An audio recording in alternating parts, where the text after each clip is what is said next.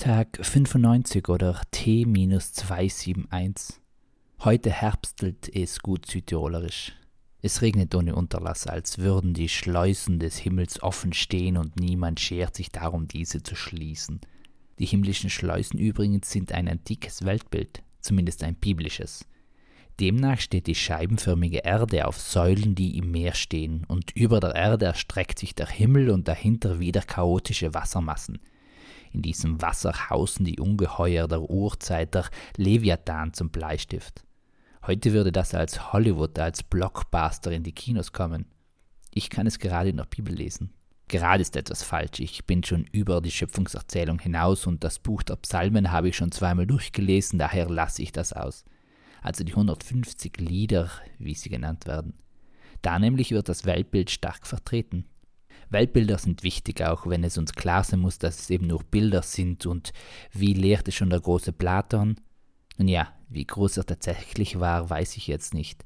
Ich bin mir nicht einmal sicher, ob es einen Skelettfund von ihm gab oder einfach nur sein Gedankengut erhalten blieb.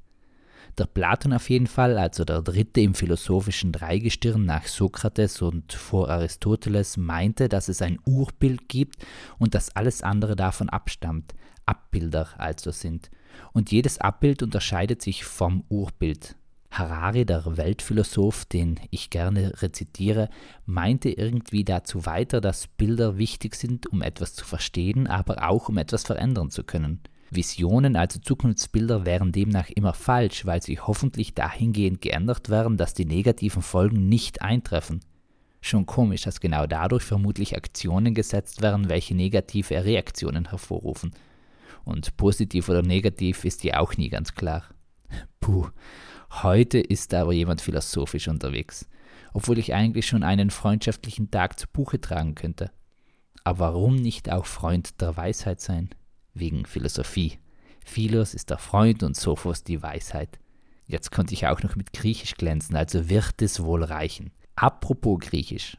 Eine Erkenntnis, die mich sehr ins Zweifeln brachte, war jene, dass in der griechischen Mythologie Herkules eigentlich, so meine ich, gar nicht vorkommt, sondern Herakles sein Name ist und der zwar die sieben Prüfungen des Hades besteht, aber ich bin mir nicht sicher, ob er dadurch zum Olymp aufsteigen kann.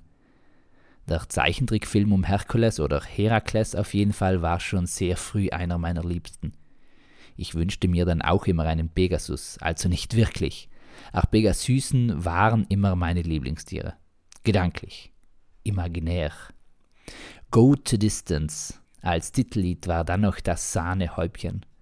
Und dann gab es dazu ja noch eine Serie, die ich sehr gerne geschaut habe. Auch weil darin die Mythen weiter aufgezeigt und erklärt wurden. Einer seiner Freunde war da ja doch der Icarus, oder? So ein verbrannter Junge mit Haaren in alle Richtungen. Schon komisch, was in solchen Filmen alles hineingepackt wurde. Ich frage mich aber auch, warum sich die Mutter Kirche das nicht zunutze gemacht hat und einen Imagefilm im Kinderformat gefördert hat.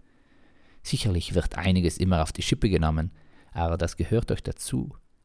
Die Kirche schneidet mit der Glöckner von Notre Dame sogar eher schlecht ab.